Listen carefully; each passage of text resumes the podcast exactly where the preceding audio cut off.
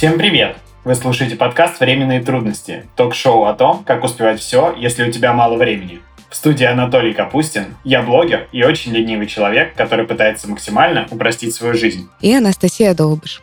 Я актриса театра и кино и просто девушка, живущая в постоянном цейтноте. Вместе с экспертами мы постараемся разобраться, как же экономить на рутинных делах, находить время на важное, оставаясь эффективным, не забывая про собственную менталочку. Партнер нашего подкаста — Яндекс Еда поможет сэкономить время на поход по магазинам. Ведь там можно заказать продукты и не тратить свои драгоценные минуты отдыха на это. А сегодня мы поговорим о том, какие привычки помогут сэкономить нам время и силы.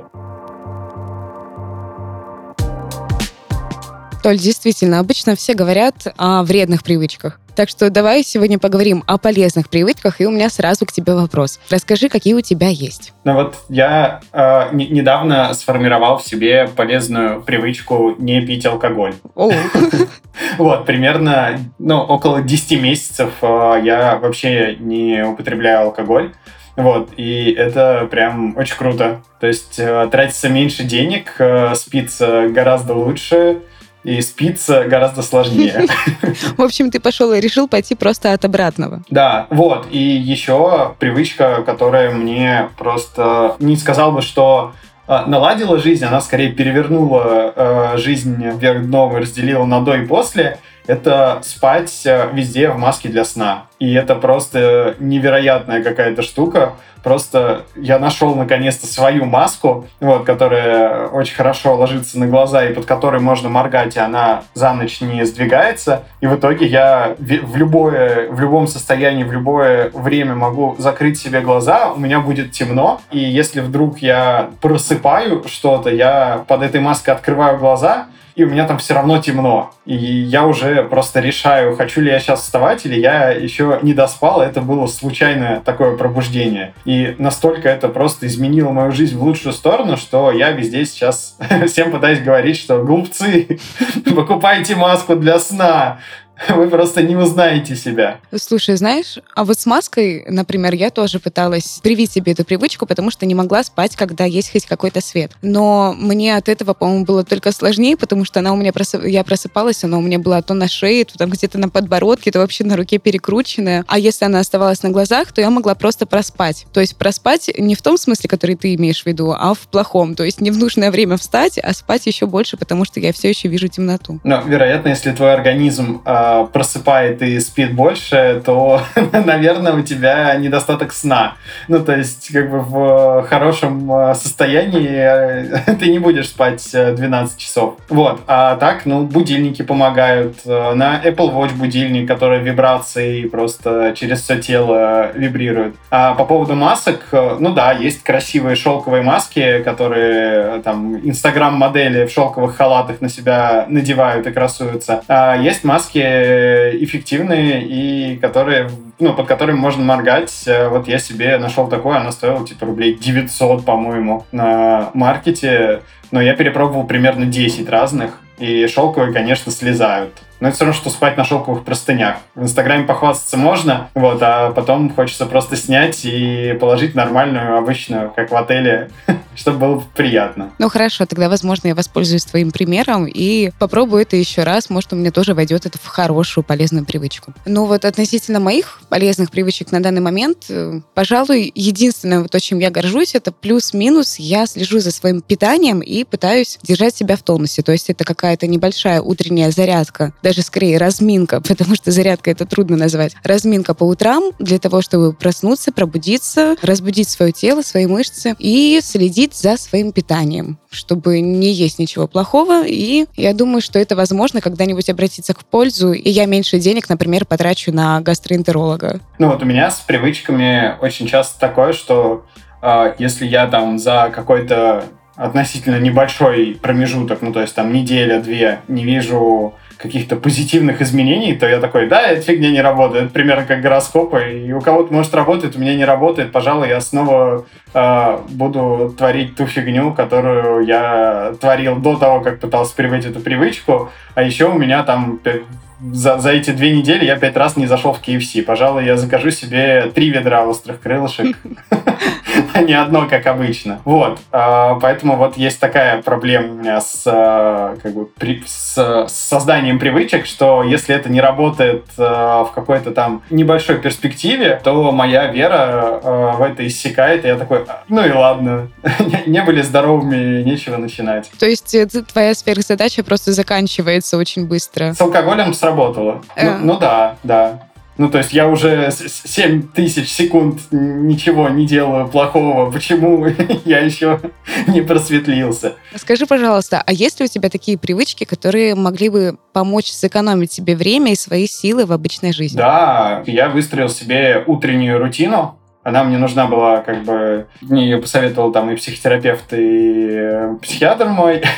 вот, я выстроил себе утреннюю рутину, и это помогает э, экономить силы. То есть я просыпаюсь утром, на автомате чищу зубы, пью кофе, завтракаю и что-то еще делаю, там э, одеваюсь, и это, ну, как бы, это осознанный автомат, то есть это просто сделано для того, чтобы не тратить какие-то мыслительные ресурсы, которых э, не очень понятно иногда с утра, сколько у тебя. То есть можно 20 минут выбирать, в чем ты пойдешь, и в итоге все, все твои ресурсы на день на этом и закончится, и ты просто как грустный пирожок оденешься красиво, но будешь э, лежать у входной двери не в силах ее открыть. Вот, поэтому я подумал, что было бы классно просто перевести эту всю часть э, в автоматический режим и просто просыпаться примерно, когда я уже там двигаюсь в сторону работы. Это очень сильно экономит и время, и энергию. Ну, то есть ты просто создал себе такой утренний план, ну, там буквально, например, пока ты э, принимаешь душ, у тебя варится кофе, и ты таким образом экономишь какое-то время. Я правильно понимаю? Ну да, но это постоянно как бы один и тот же план, то есть не нужно его перепридумывать, вспоминать, это просто последовательность действий, как там говорят, там, э, последовательность действий при эвакуации. Ее 150 раз тебе сказали из самолета, и кажется, каждый из нас может сказать, э, на кого сначала надеть маску, на кого потом, в какую дверь э, идти, брать ли с собой багаж, и вот примерно так же. Это, это последовательность действий записывается в голове. Вот, но есть у этого небольшой минус, когда, например, кончается кофе, или когда я, там, например, в отеле живу, мне нужно потратить чуть больше энергии на то, чтобы как бы понять, что вообще происходит утром и почему до места, где умываюсь, там не 15 шагов, а 4, потому что номер отельный э, маленький. Но как бы один-два дня бывают такие как бы проблемы с э, вот этими ритуалами, но потом снова все круто. Здорово. Я, знаешь, вот э, пытаюсь сейчас перебрать все свои привычки и вообще собственную рутину, и, наверное, не могу пока вспомнить какую-то такую прям привычку, которая мне помогла бы сэкономить мое время. Поскольку, как правило, это такие вот бьюти какие-то привычки, которые мне помогают ухаживать за собой, за своим телом. А, точно так же даже взять ту же самую зарядку. Но на это я трачу, наоборот, еще больше времени. То есть, возможно, когда-то впоследствии, когда э, мой организм уже будет стариться, я, может, буду выглядеть лучше. Возможно, в этом плане я еще позаботилась о своем времени. А так, в повседневной жизни, мне кажется, что все-таки его не хватает, и было бы здорово узнать, какие полезные привычки могли бы нам экономить наше время в повседневной жизни. И давай как раз спросим совет у нашего эксперта. Сегодня у нас в гостях Анастасия Иволина-Райская, бизнес-коуч и консультант по личной эффективности предпринимателей и топ-менеджеров. Настя, привет! Привет, ребята! Слушала вашу беседу и на самом деле удивлялась, насколько вы уже продвинулись а, во внедрении своих привычек, и как правильно рассуждаете по этой теме и готовы присоединиться к вашей беседе. Ой, это очень приятно. Ну тогда расскажи, пожалуйста, нам о своих полезных привычках и какие из них ты считаешь обязательными, например, для всех. Да, я когда э, задумалась, а чем же я могу поделиться сегодня э, в эфире, э, наверное, у меня есть несколько топовых привычек, которые э, позволяют мне быть Э, и э, самой да, находиться в таком классном состоянии и делиться этим состоянием со всеми окружающими. Первое — это планирование своей недели в воскресенье вечером. Это как вечером приготовить одежду на утро, как сделать закупку продуктов для того, чтобы в течение, в течение недели просто готовить и доставать из холодильника все необходимое. Так вот, планирование э, вечером в воскресенье мне очень помогает быть в ресурсе всю неделю. Это первая привычка. Вторая привычка а, — это чтение 30 минут в день. Кстати, она может показаться, как бы дополнительное время требует, но я вижу уже эффект, как это сказывается на том, как я разговариваю. Э, главное, я читаю это вслух обязательно. Как я разговариваю, э, какой мой словарный запас, а как он развивается. Это очень здорово, я прям вижу плоды этого. И, наверное, у меня, как у, любой, у любой девушки, э, есть какие-то свои бьюти-ритуалы, которые тоже встроены и в утреннюю, и в вечернюю рутину. Плюс еще ко всему этому я бы, наверное, добавила это водный баланс. Надо его точно поддерживать. Это экономия времени. Не, не стоит почти ничего, если у вас вода есть под рукой. А это то, что мы можем себе позволить, в общем, при любом раскладе. Поэтому пейте больше воды, это точно всем поможет. Да, действительно. Я еще слышала о том, что нужно выпивать э, стакан теплой воды с утра для того, чтобы у нас хорошо работал желудок. Вот, тоже пытаюсь этого придерживаться. Да, это классно. На самом деле, в зависимости от организма, кто у кого-то требует э, теплой воды, кто-то прям очень горячую пьет воду, кто-то подбирает себе да, свои, скажем так, температуры, но это точно привычка, которая не требует особого ни времени, ни денег, но здорово работает. А расскажи, пожалуйста, какие же привычки помогут нам вот именно сэкономить время? То самое драгоценное? Как раз моя привычка, которую я уже сказала, это планирование. Заранее э, расписать свою неделю. Потому что если ты знаешь, что тебя ждет, в какое время тебя ждет, и тебе уже не нужно будет каждый день калибровать, то есть э, время под какие-то обстоятельства, точнее свое расписание под обстоятельства, то по сути ты своим календарем э, задаешь правила своей жизни. Если ты э, этого не делаешь, то каждый раз, когда к тебе приходит какое-то входящее, там, пойти навстречу, какое-то приглашение на встречу, или какой-то звонок, а, или, не знаю, сходить на какое-то мероприятие, тебе каждый раз нужно запустить мыслительный процесс, вспомнить, ага, что у меня там было в календаре, э, могу ли я себе это позволить или нет. И на это кажется, как будто бы уходят всего лишь минуты нашей жизни, но на самом деле, если посчитать вот так в совокупности за неделю, мы можем около часа или двух просто размышлять и вспоминать, могу ли я присутствовать где-то, могу ли я записаться к врачу, могу ли я поехать к бабушке на дачу в выходной, или у меня там что-то еще напланировано. Вот, поэтому это очень здоровская привычка, которая, с одной стороны, экономит время и делает вас более таким структурированным. Э, и уже вот на эту структуру можно накладывать и дополнительные какие-то классную там свою рутину, какие-то свои доповые привычки, которые, возможно, из экономленного времени, сэкономленного времени нам позволят их инвестировать вот в те привычки, которые нас как-то развивают. Мне кажется, вообще на самом деле без э, планера это практически невозможно, потому что как можно удержать э, все дела в своей голове? Нужно, наверное, обладать просто какой-то феноменальной памятью. Да, я встречала на самом деле среди своих клиентов клиентов, людей с уникальной памятью. Они не считали это своей суперсилой, но когда мы начинали разбираться, сколько же дел они одномоментно держат в голове, оказывалось там порядка 500-800 дел человек выгружает за раз из своей головы, каких-то обязательств, каких-то задач. И это действительно такое стра- страшное дело. О каких можно вообще привычках говорить э, в таком состоянии, когда наш мозг очень перегружен. Поэтому крайне рекомендую и поддерживаю Анастасию в том, что э, планер или любой другой инструмент, инструмент, который позволяет вам планировать и выписывать, выгружать из головы задачи, должен быть у современного человека. Это, наверное, самая первая привычка наравне с водой. Ну, я пытался в какой-то момент вести планер, и меня дико просто обуял стресс, когда я что-то вроде себе красиво запланировал. Я даже увидел эту замечательную штуку, когда весь календарь на неделю ты слотами забиваешь, вот тут вот у тебя одно, вот тут второе, и не остается ни одного свободного места, и даже там время с семьей, условно, тоже в слоте, а потом один день, ну, типа, что-то пошло не так второй день что-то пошло не так. И в итоге дикий стресс от того, что приходится перепланировать так красиво все запланированное, и просто остается только бегать по кругу, удалять э, все события из календаря, чтобы хоть что-то успеть. Вот, и это очень сильно сжигает э, энергию. Как с этим бороться? Классный вопрос, а, и я здесь бы, наверное, уже порекомендовала посмотреть на это несколько так целостно, на эту картину.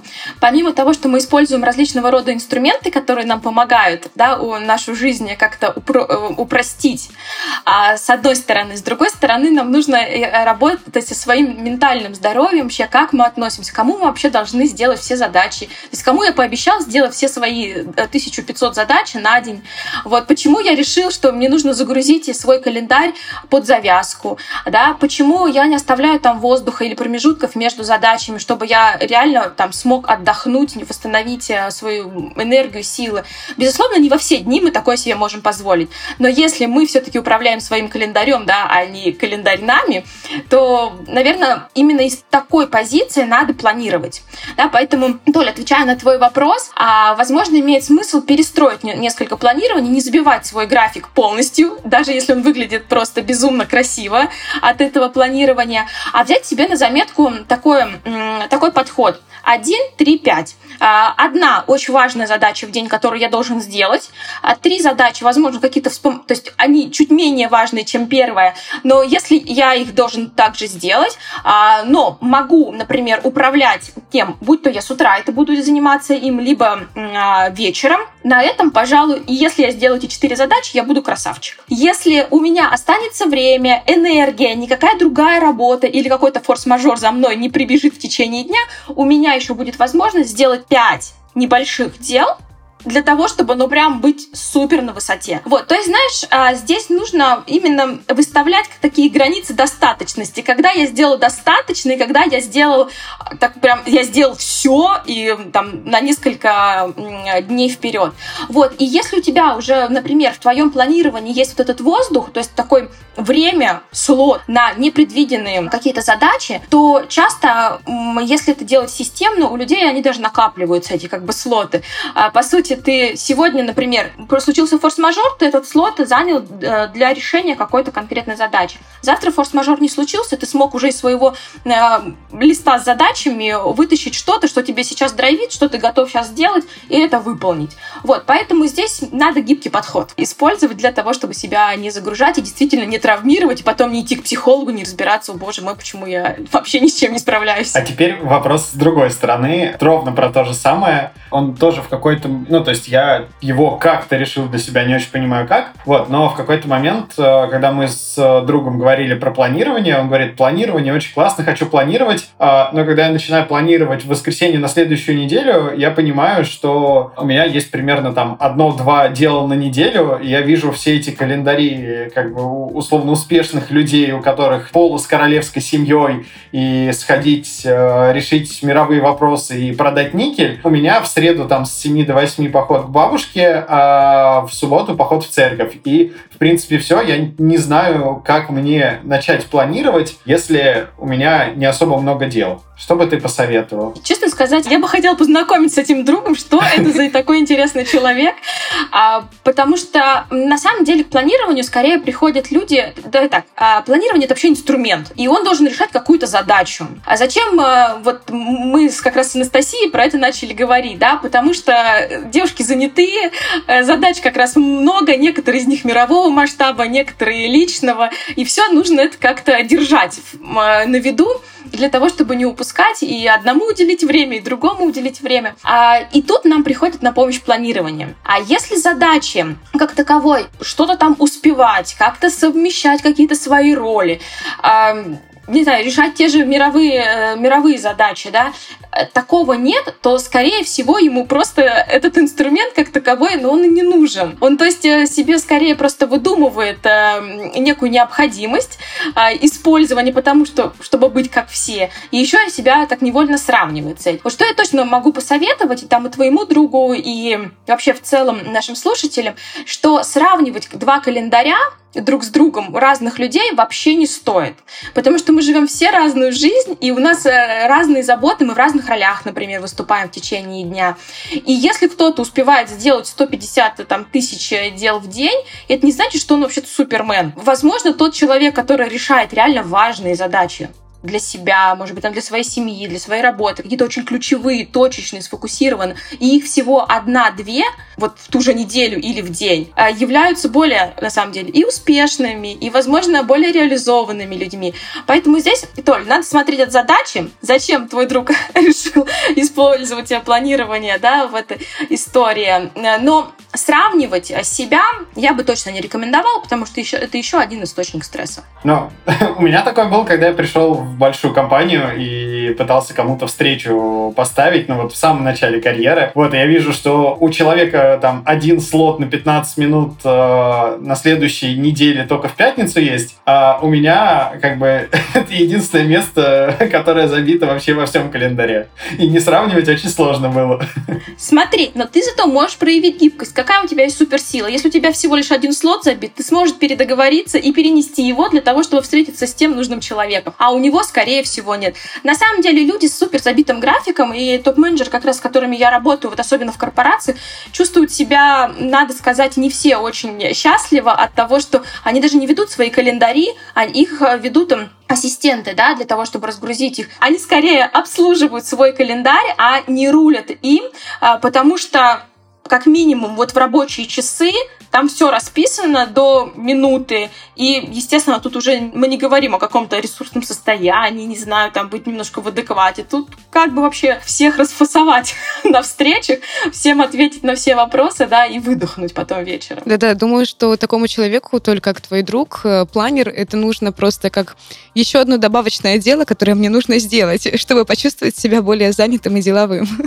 Точно. Настя, скажи, пожалуйста, вот у всех у нас есть какие-то базовые привычки. Стоит ли разделять привычки на привычки для дома, для работы, либо для своей семьи? Однозначно да.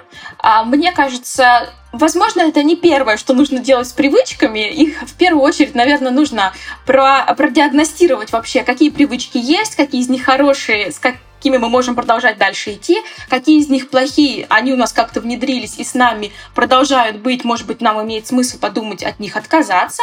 И а, если мы уже работаем с каким-то набором привычек, которые мы взяли себе на борт, а, имеет смысл их а, разделять.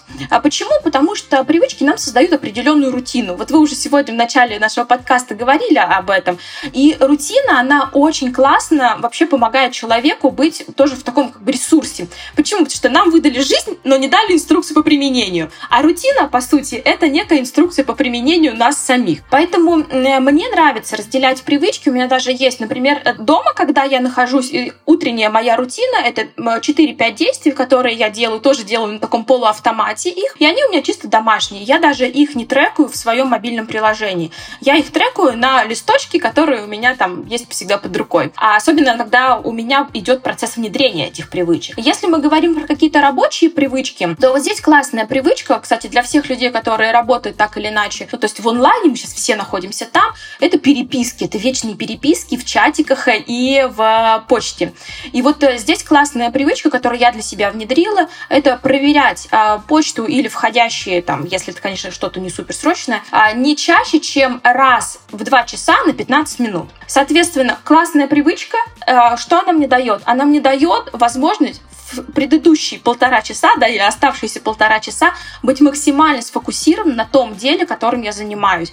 Будь то подготовка каких-то презентаций, либо, не знаю, какую-то статью я пишу. И я не бесконечно отвлекаюсь на все подряд. И если мы говорим про какую-то личную жизнь, а почему бы не сформировать, ну, может быть, здесь даже эта привычка не самое подходящее слово, а какое-то такие традиционное, да, что-то такое, немножко традиции ввести. Это может быть какой-то воскресный завтрак с, э, там, с семьей, или какие-то, а, не знаю, обязательная прогулка там в пятницу вечером а, в парке. А, это все то, что может нас как-то тоже объединять, расслаблять дополнительным образом или налаживать нашу коммуникацию внутри семьи. Поэтому вот такие вот привычки, я думаю, что абсолютно точно полезны и абсолютно точно играют с нами в долгую. То есть когда-то мы от этого увидим э, классный результат. Ты вот сейчас как раз упомянула про чек-лист. Очень интересно в плане того, что есть люди, которые прям начинают э, максимально заниматься дневником дневником благодарности, всякие аффирмации. И вот, знаешь, это как в смешном видео из ТикТока. Девушка, которая а, начинает делать в своей бьюти какие-то полезные процедуры, и когда их заканчивает, уже там вечер, например, условно наступает. И вот очень интересно узнать, насколько это действительно важно, полезно, и вообще стоит ли э, на это тратить свое время и внедрять в обычную жизнь. Да, классный на самом деле вопрос. Тут опять цель и инструмент. Чек-лист — это всего лишь инструмент. Любое мобильное приложение, которое позволяет нам также отслеживать отслеживать. Это всего лишь инструмент, и дальше мы возвращаемся к цели. А, я, как уже упомянула, я чек-листы обычно использую тогда, когда я какую-то новую привычку себе ввожу. Мне важно помониторить, как я себя чувствую, то есть порефлексировать. Например, прошла неделя, я не пью кофе. И такая, как я себя чувствую, что я при этом там вообще думаю себе об этом кофе, что думает обо мне бариста, мимо которого я прохожу и не захожу уже неделю. И на периоде внедрения привычек э, это здорово. Это помогает тебе э, быть как бы в контексте твоей задачи, не терять фокус. И вот как говорил Толя, да, типа внедрил привычку, два дня походил такой и что-то не стал святым. Когда ты на промежутке, например, какого-то более долгосрочного, например, выделил, окей, э, там себе промежуток времени, выделяю себе месяц, в течение которого буду отслеживать, как мой организм будет на это реагировать. Естественно, значит, через два дня, скорее всего, я пока не сорвусь. Возможно, у меня такие вопросы возникнут а, ближе к концу, если я не почувствую никакого спецэффекта. И мне в этом смысле очень нравится именно на моменте внедрения привычек, естественно, это отслеживать. Если мы говорим вообще в целом целом про нашу жизнь, то, конечно, эти чек-листы, это бесконечный мониторинг, это бесконечные дневники благодарности и прочее, прочее, это скорее уже выглядит несколько так смешно и нарочито, потому что мы не работаем на себя, да, привычки наши работают не на нас, а мы работаем на то, чтобы обслуживать это мобильное приложение или этот чек-лист. Очевидно, что такой цель мы перед собой не ставили. Поэтому здесь всегда важно видеть эту грань и соблюдать баланс. Вот, поэтому кратко четко, если так сказать.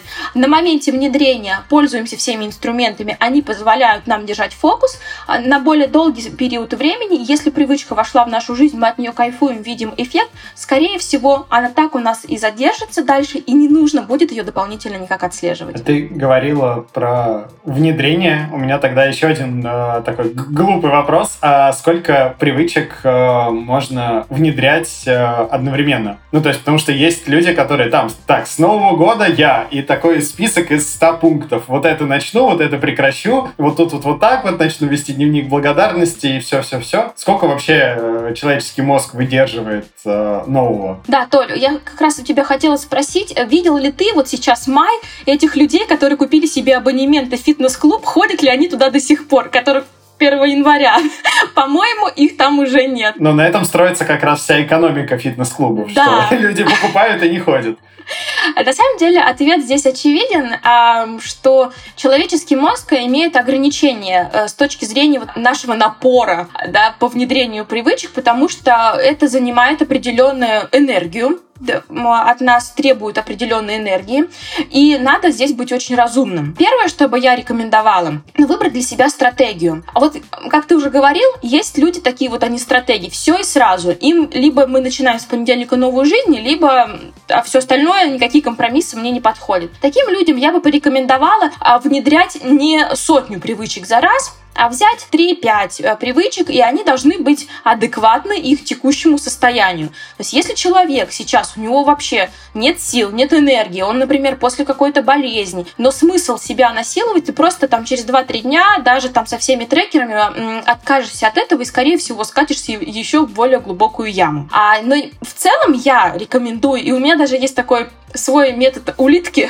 а, авторский. Это такой подход, когда ты привычку внедряешь, одну привычку за другой внедряешь с интервалом 1-2 недели. То есть, по сути, ты э, начинаешь э, с одной привычки, выбираешь такой на, промежуток, например, там 3-6 месяцев, то есть себе 3-5 ключевых привычек, и первую привычку с ней начинаешь работать, через две недели подключаешь что-то новенькое. Почему? Э, здесь это классно работает, потому что у нас теряется мотивация при ну, то есть, э, следовании первой привычки к середине где-то второй и концу второй недели, а мы начинаем там что-то новенькое. Здесь мотивация наша как бы компенсируется, потому что мы пробуем что-то новое делать. И вот так вот на спадах мы добавляем новое, более интересное для нас. Я, кстати, даже всегда ранжирую такие привычки, когда мы внедряем там с клиентами, мы внедряем как бы от менее важного, от менее такого драйвового к более ценному, к более такому важному для меня сейчас. Вот, и это очень классно работает, и на периоде там 3-6 месяцев дает э, здоровские очень результаты.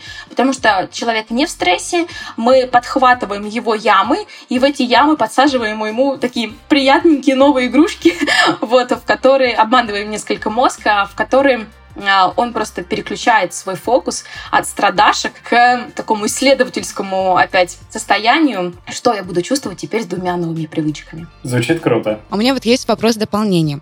А, понятное дело, что для того, чтобы привить какую-то новую привычку, нам определенно нужен стимул. Но вот как быть, вот как раз, чтобы не сорваться, например, как Толя, и чтобы этот стимул продолжался у тебя? Ведь наш мозг устроен так, что он хочет получить удовольствие вот конкретно сейчас и в этот момент. И как тогда вот нам продолжать упорствовать? Ну вот я и стал отрицательным примером.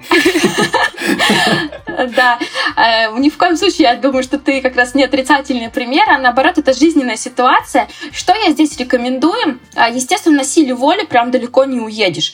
А здесь важно, опять-таки, всегда обращаться к цели, ради которой, ради чего, ради чего большого я затеял все это. Это первое.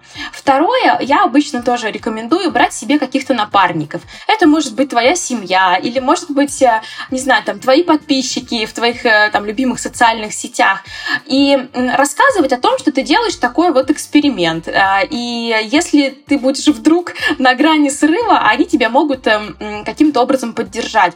А, обычно вот такое социальное, то есть социальная помощь, да, или такое вовлечение своего социума в твои эксперименты, очень классно работает. Ну и, естественно, держать всегда в фокусе, а ради чего большого ты это делаешь, потому что иначе просто нельзя. Никто извне нас, по сути, пушить не будет. Все, что нас, э, нами движет, э, все, что нас мотивирует, оно рождается где-то внутри. У меня снова время странных вопросов про привычки. Я буквально недавно читал э, в какой-то статье, а, или в ответе на вопросы человек жаловался, что он не может постоянно запомнить, выключил ли он газ и выключил ли утюг в доме. Вот, и ему сказали, предложили ввести в привычку, например, э, петь какую-то странную песню, когда он э, выключает э, газ и утюг, чтобы память условно хваталась не за сам факт выключения утюга, а за то, что он пел какую-то странную песню или делал какие-то странные действия и движения. Может быть, ты тоже чем-нибудь поделишься таким неочевидным, а странным, что на первый взгляд кажется